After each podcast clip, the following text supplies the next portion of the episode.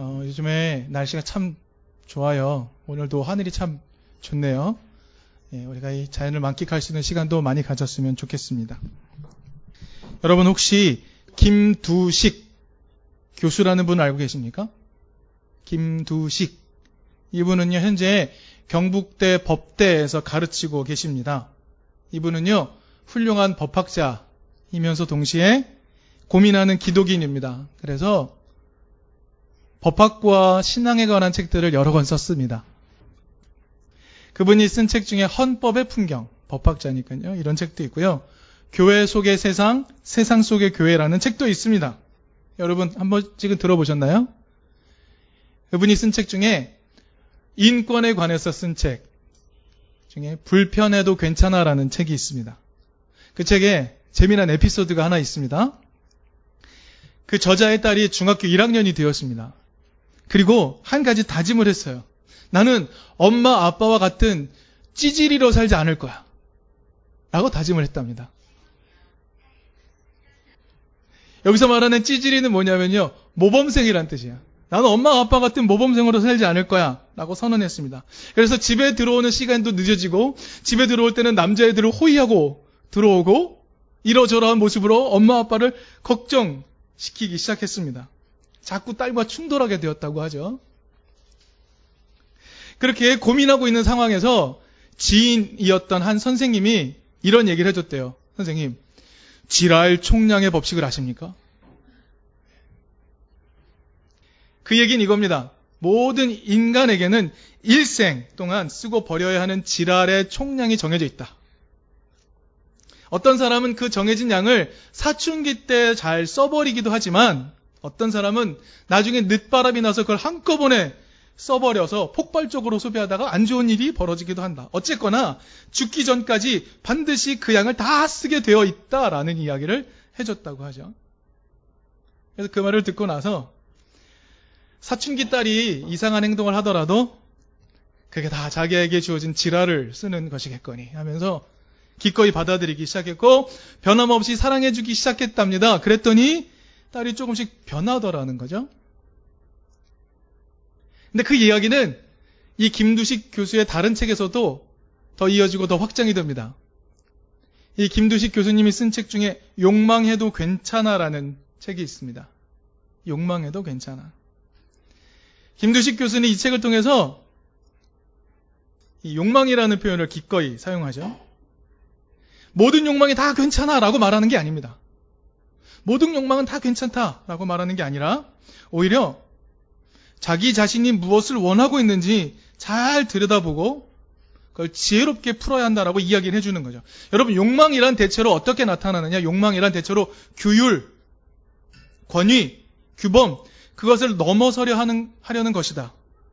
그래서 그것을 도전하고 싶지만 그러지 못하기 때문에 오히려 그런 자기를 가리려고 몇 겹씩 포장을 한다. 그러다 보니 나중에는 그 욕망이 왜곡되어서 나중에 힘이 있을 때 훨씬 더 나쁜 모습으로 폭발해 버린다.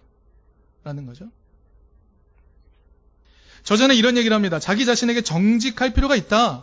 자기 자신이 무엇을 원하는지 정직하게 한번 들여다볼 필요가 있다. 더불어서 그 내면을 함께 나눌 수 있는 자신의 정직한 모습을 함께 나눌 수 있는 친구가 생기면 욕망이 왜곡되지 않는다. 이런 사실을 깨닫기를 바라는 마음으로 이 책을 썼다라고 후일담으로 이야기했습니다. 욕망이 어떤 건지, 내가 정말 원하고 있는 것이 무엇인지 그것을 잘 헤아려 보고 그것이 옳은 것인지 그른 것인지 확인해 보고 도전해 보는 작업이 반드시 필요하다는 것이죠. 그리고 이 책에서 저자는 한 가지 또 중요한 도전을 합니다. 뭐냐 하면 자신의 욕망을 잘 처리하기 위해서 어렸을 때부터 부모님께 반항도 해보고 사고도 쳐보고 계기라는 겁니다. 부모님께. 자신의 욕망을 따르기 위해서 아버지와 맞서본 경험이 있는 자녀, 그는 나중에 자기만의 독립된 삶을 잘 살아갈 가능성이 크다. 그러나 욕망을 늘 감추며 순종했던 자녀는 어느 순간 그 욕망을 제대로 처리하지 못해서 무너질 때가 있다라는 것이죠. 여러분 주변에 그런 경우들 많이 보시죠? 그래서 권위에 도전해 보고 자신이 욕망하는 것이 어떤 수준인지, 어떤 것인지 깨닫는 것이 필요하다. 라고 이렇게 이야기하죠. 여러분, 우리는 이런 이야기를 접하는 동안에 예수님의 비유 한 자락을 생각할 수 있습니다. 마태복음 21장에 나오는 비유입니다. 예수님께서 대제사장과 장로들과 대화를 하십니다. 권위에 대해서 이야기를 하시는 중에 예수님이 한 가지 비유를 말씀하시죠. 어떤 사람에게 두 아들이 있다. 한 아들에게 얘야 포도원에 가서 일 좀 해 주겠니? 라고 말했을 때 네, 알겠습니다. 가겠습니다. 라고 해놓고 가지 않았다. 그가 다른 아들에게 똑같이 말했다. 예, 포도원에 가서 일해주겠니? 그 아들은 처음에는 가지 않겠다고 말했다. 그러나 나중에 뉘우쳐서 갔다. 그 둘 중에 누가 아버지의 뜻대로 하였느냐? 라고 묻습니다. 당연히 이야기하죠. 가지 않겠다고 했다가 나중에 뉘우치고 간 아들이 아버지의 뜻대로 하였습니다. 라고 말합니다. 그래서 예수님이 이렇게 말씀하시죠. 정확하게 아버지의 뜻을 거절했던 그 아들, 그 시대의 즉 세리와 창녀들이 나중에 하나님의 뜻을 더 정확히 깨닫고 뉘우쳤다고 하시는 거죠. 그가 아버지의 뜻대로 하였다. 자신의 욕망대로 사는 것 같던 세리와 창녀들이 나중에 아버지의 뜻을 깨닫고 아버지의 뜻을 수용하였다. 그들이 아버지의 뜻대로 행한 아들이다라고 말씀하시는 거죠. 여러분, 여러분은 이 장면에 대해서 어떻게 생각하십니까? 예수님은 왜 갑자기 이런 비유를 드셨을까요? 예수님이 비유를 통해 한 가지 중요한 사실을 알려주십니다. 최소한 자신의 뜻과 아버지의 뜻이 부딪히는 경험을 해본 사람이 나중에 아버지의 뜻을 깊이 이해할 수 있다라고 말씀하시는 거죠. 그래서 예수님은 굳이 아버지의 뜻을 거절하는 아들을 등장시키는 겁니다. 예수님은 비유 속에서 아버지의 뜻을 거절하는 아들을 등장시키는 거죠. 여러분, 자신의 뜻과 아버지의 뜻이 부딪히는 경험을 하고 나면 어떤 반응을 일으키게 되냐면요. 자신의 욕망보다 아버지의 뜻이 더 낫다는 것을 알게 됩니다. 자신의 욕망보다 아버지의 뜻이 더 숭고하다는 것을 깨닫게 되는 거죠. 부딪혀 본 사람이 아는 겁니다. 여러분, 여러분의 뜻과 하나님의 뜻이 부딪혀 본 경험이 있으신가요? 그때 여러분이 깨닫게 된 것은 무엇입니까? 여러분, 하나님의 뜻을 그냥 무턱대고 받아들인 사람은 하나님의 뜻이 얼마나 숭고한지 모릅니다. 그러나 하나님의 뜻과 자신의 뜻이 부딪혀보고 하나님의 뜻이 어떤 것인지 한 번이라도 더 헤아려 본 사람은 하나님의 뜻이 훨씬 더 숭고하다는 것을 금세 깨닫게 되는 것이죠. 여러분, 하나님은요, 한 사람이 자신이 원하는 것, 자신이 욕망하는 것, 그 자체를 나쁘다고 하지 않으십니다. 하나님의 뜻과 다른 생각을 품는 것을 나쁘다고 하지 않으세요. 만약에 하나님이 하나님과 다른 생각을 품는 것을 나쁘다고 하는 분이었으면 아담과 하와를 하나님께 그냥 순종하게 만드셨겠죠. 아담과 하와가 다른 생각을 조금도 갖지 못하도록 만드셨겠죠. 하나님 그러시지 않습니다. 여러분, 하나님은요, 늘 자신이 있으세요. 하나님은 늘 자신이 있어요. 하나님의 뜻이 결국 사람의 죄를 이길 거라는 걸 알고 계세요. 그래서 하나님은 예수를 보내시죠. 세상의 죄를 이길 수 있다. 하나님은 자신이 있기 때문에 예수를 보내시는 겁니다. 하나님의 숭고한 뜻을 다시 한번 헤아려 보면 사람은 그 누구라도 인정할 수밖에 없다는 것을 하나님은 알고 계십니다.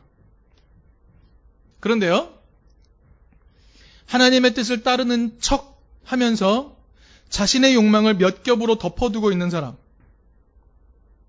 이게 점점 왜곡되고 뒤틀려서 결국 심각한 죄악으로 드러나게 되는 거죠. 목회자가 그럴 가능성이 훨씬 높습니다. 여러분도 마찬가지. 자신이 바라고 있는 바를 하나님 앞에 내어놓지 않고 하나님의 뜻과 비교해 보지 않고 계속 감추고 억압하고 왜곡시키다가는 결국 어느 순간에 잘못된 것으로 터져버리게 되는 경우가 훨씬 더 많기 때문이죠.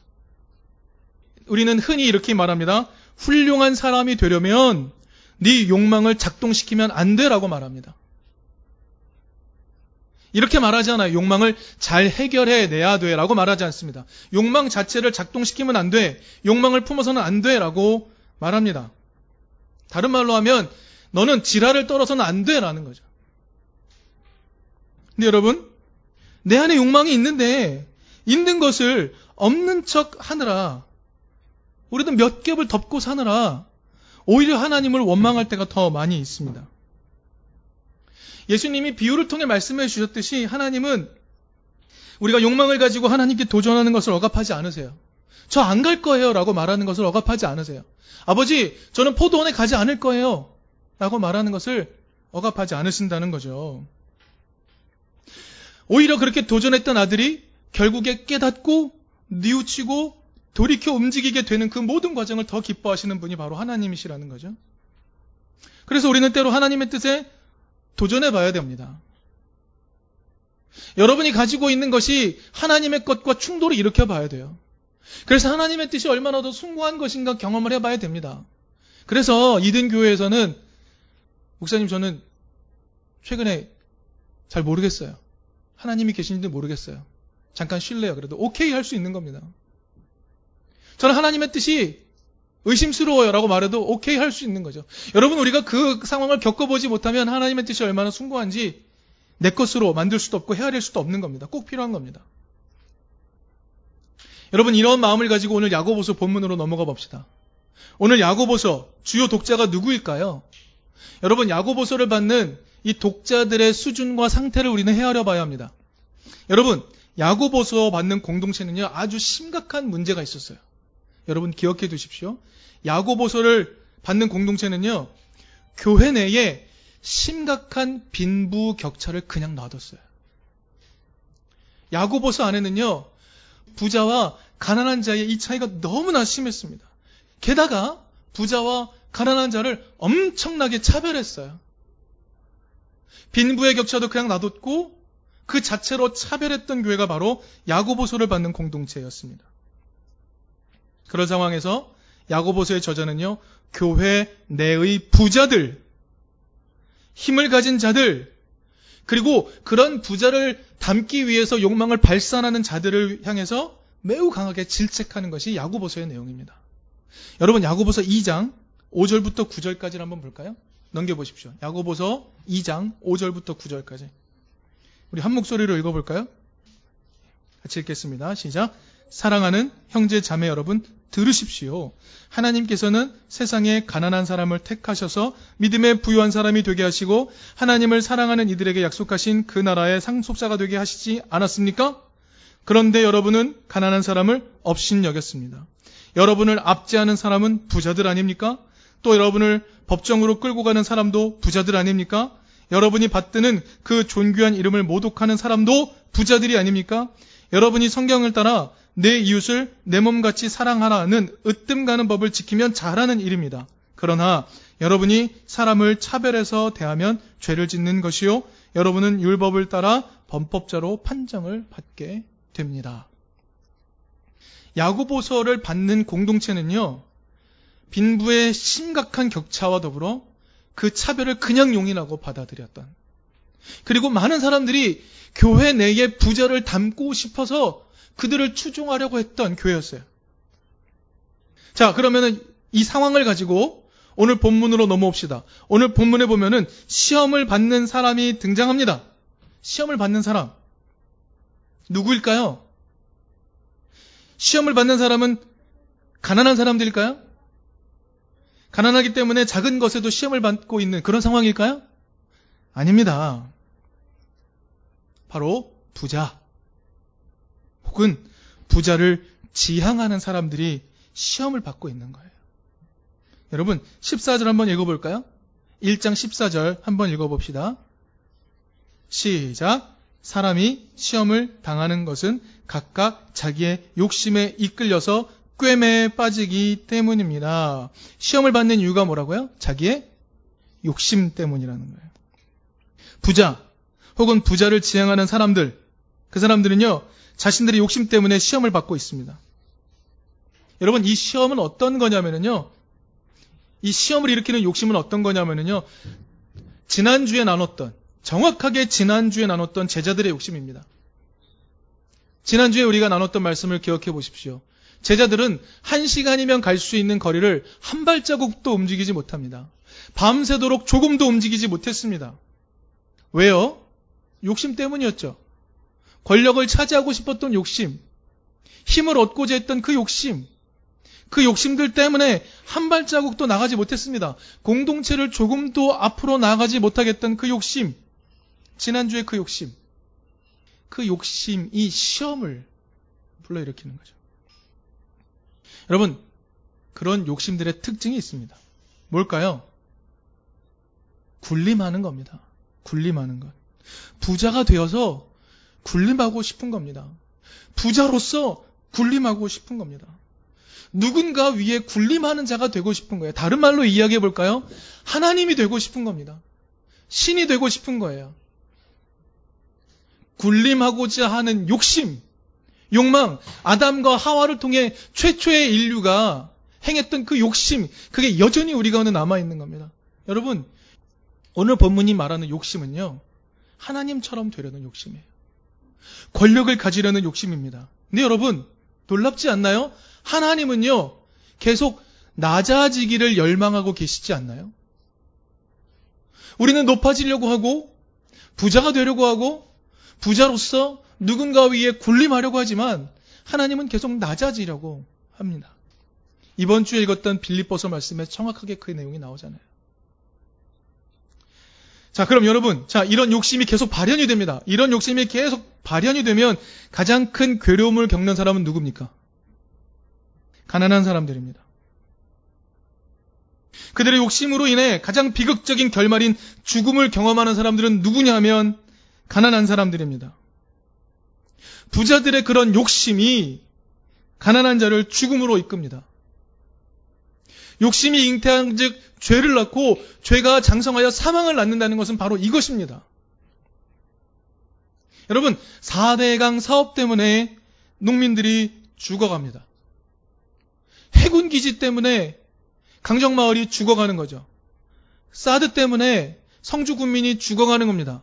대기업 때문에 자신들의 그 귀중한 돈을 국민연금으로 냈던 사람들이 죽어가는 겁니다. 여러분, 권력을 누리고자 하는 자들의 욕심, 부자가 되고자 하는 이들의 욕심, 누군가 위에 군림하고자 하려는 이 욕심 때문에 가난한 이들이 죽는 거예요. 물론 욕심을 부린 그 당사자도 죽습니다. 그러나 그들의 욕심 때문에 사망이 일어나는 거예요. 여러분 이것은 한 개인에 일어나는 내면적 현상이 아닙니다. 욕심이 생겨서 죄가 되어서 그것이 자기를 죽음으로 이끄는 이 개인의 내면적인 일을 얘기하는 게 아닙니다. 부자들에게 정확하게 얘기합니다. 야고보서 저자는 이야기하죠. 너희들의 욕심 때문에 죄가 생기고 그 죄 때문에 죽는 거다라고 분명하게 이야기하고 있는 거죠. 그러므로 너는 하나님께 시험을 받는다고 얘기하지 마라. 네가 받는 시험은 네 욕심 때문이야. 하나님처럼 되고자 하는 네 욕심 때문이야라고 말하고 있는 거죠. 여러분 오늘 본문에 사용된 욕심이라는 단어는요. 맥락을 통해서 볼 때 정확하게 이겁니다. 금지된 것에 대한 열망.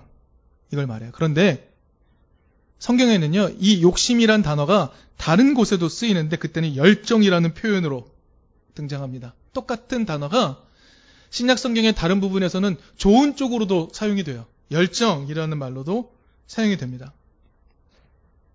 근데 여러분 오늘 본문의 16절에서 저자가 이렇게 이야기하죠. 16절에서 말합니다. 나의 사랑하는 형제 자매 여러분, 아주 간절하게 부르죠. 나의 사랑하는 형제 자매 여러분, 속지 마십시오. 여러분, 뭐에 속지 말라는 걸까요? 거짓 욕심에 속지 말라는 겁니다. 더 채우려는 욕심에 속지 말라는 것이죠. 하나님의 뜻을 따르는 척 하지만 결국 자신이 원하는 것을 따르게 하는 그 욕심, 속지 말라는 겁니다. 오히려 하나님의 뜻에 부딪혀보고 그 뜻에 기꺼이 따르게 되는 길을 선택하라고 요청을 하죠.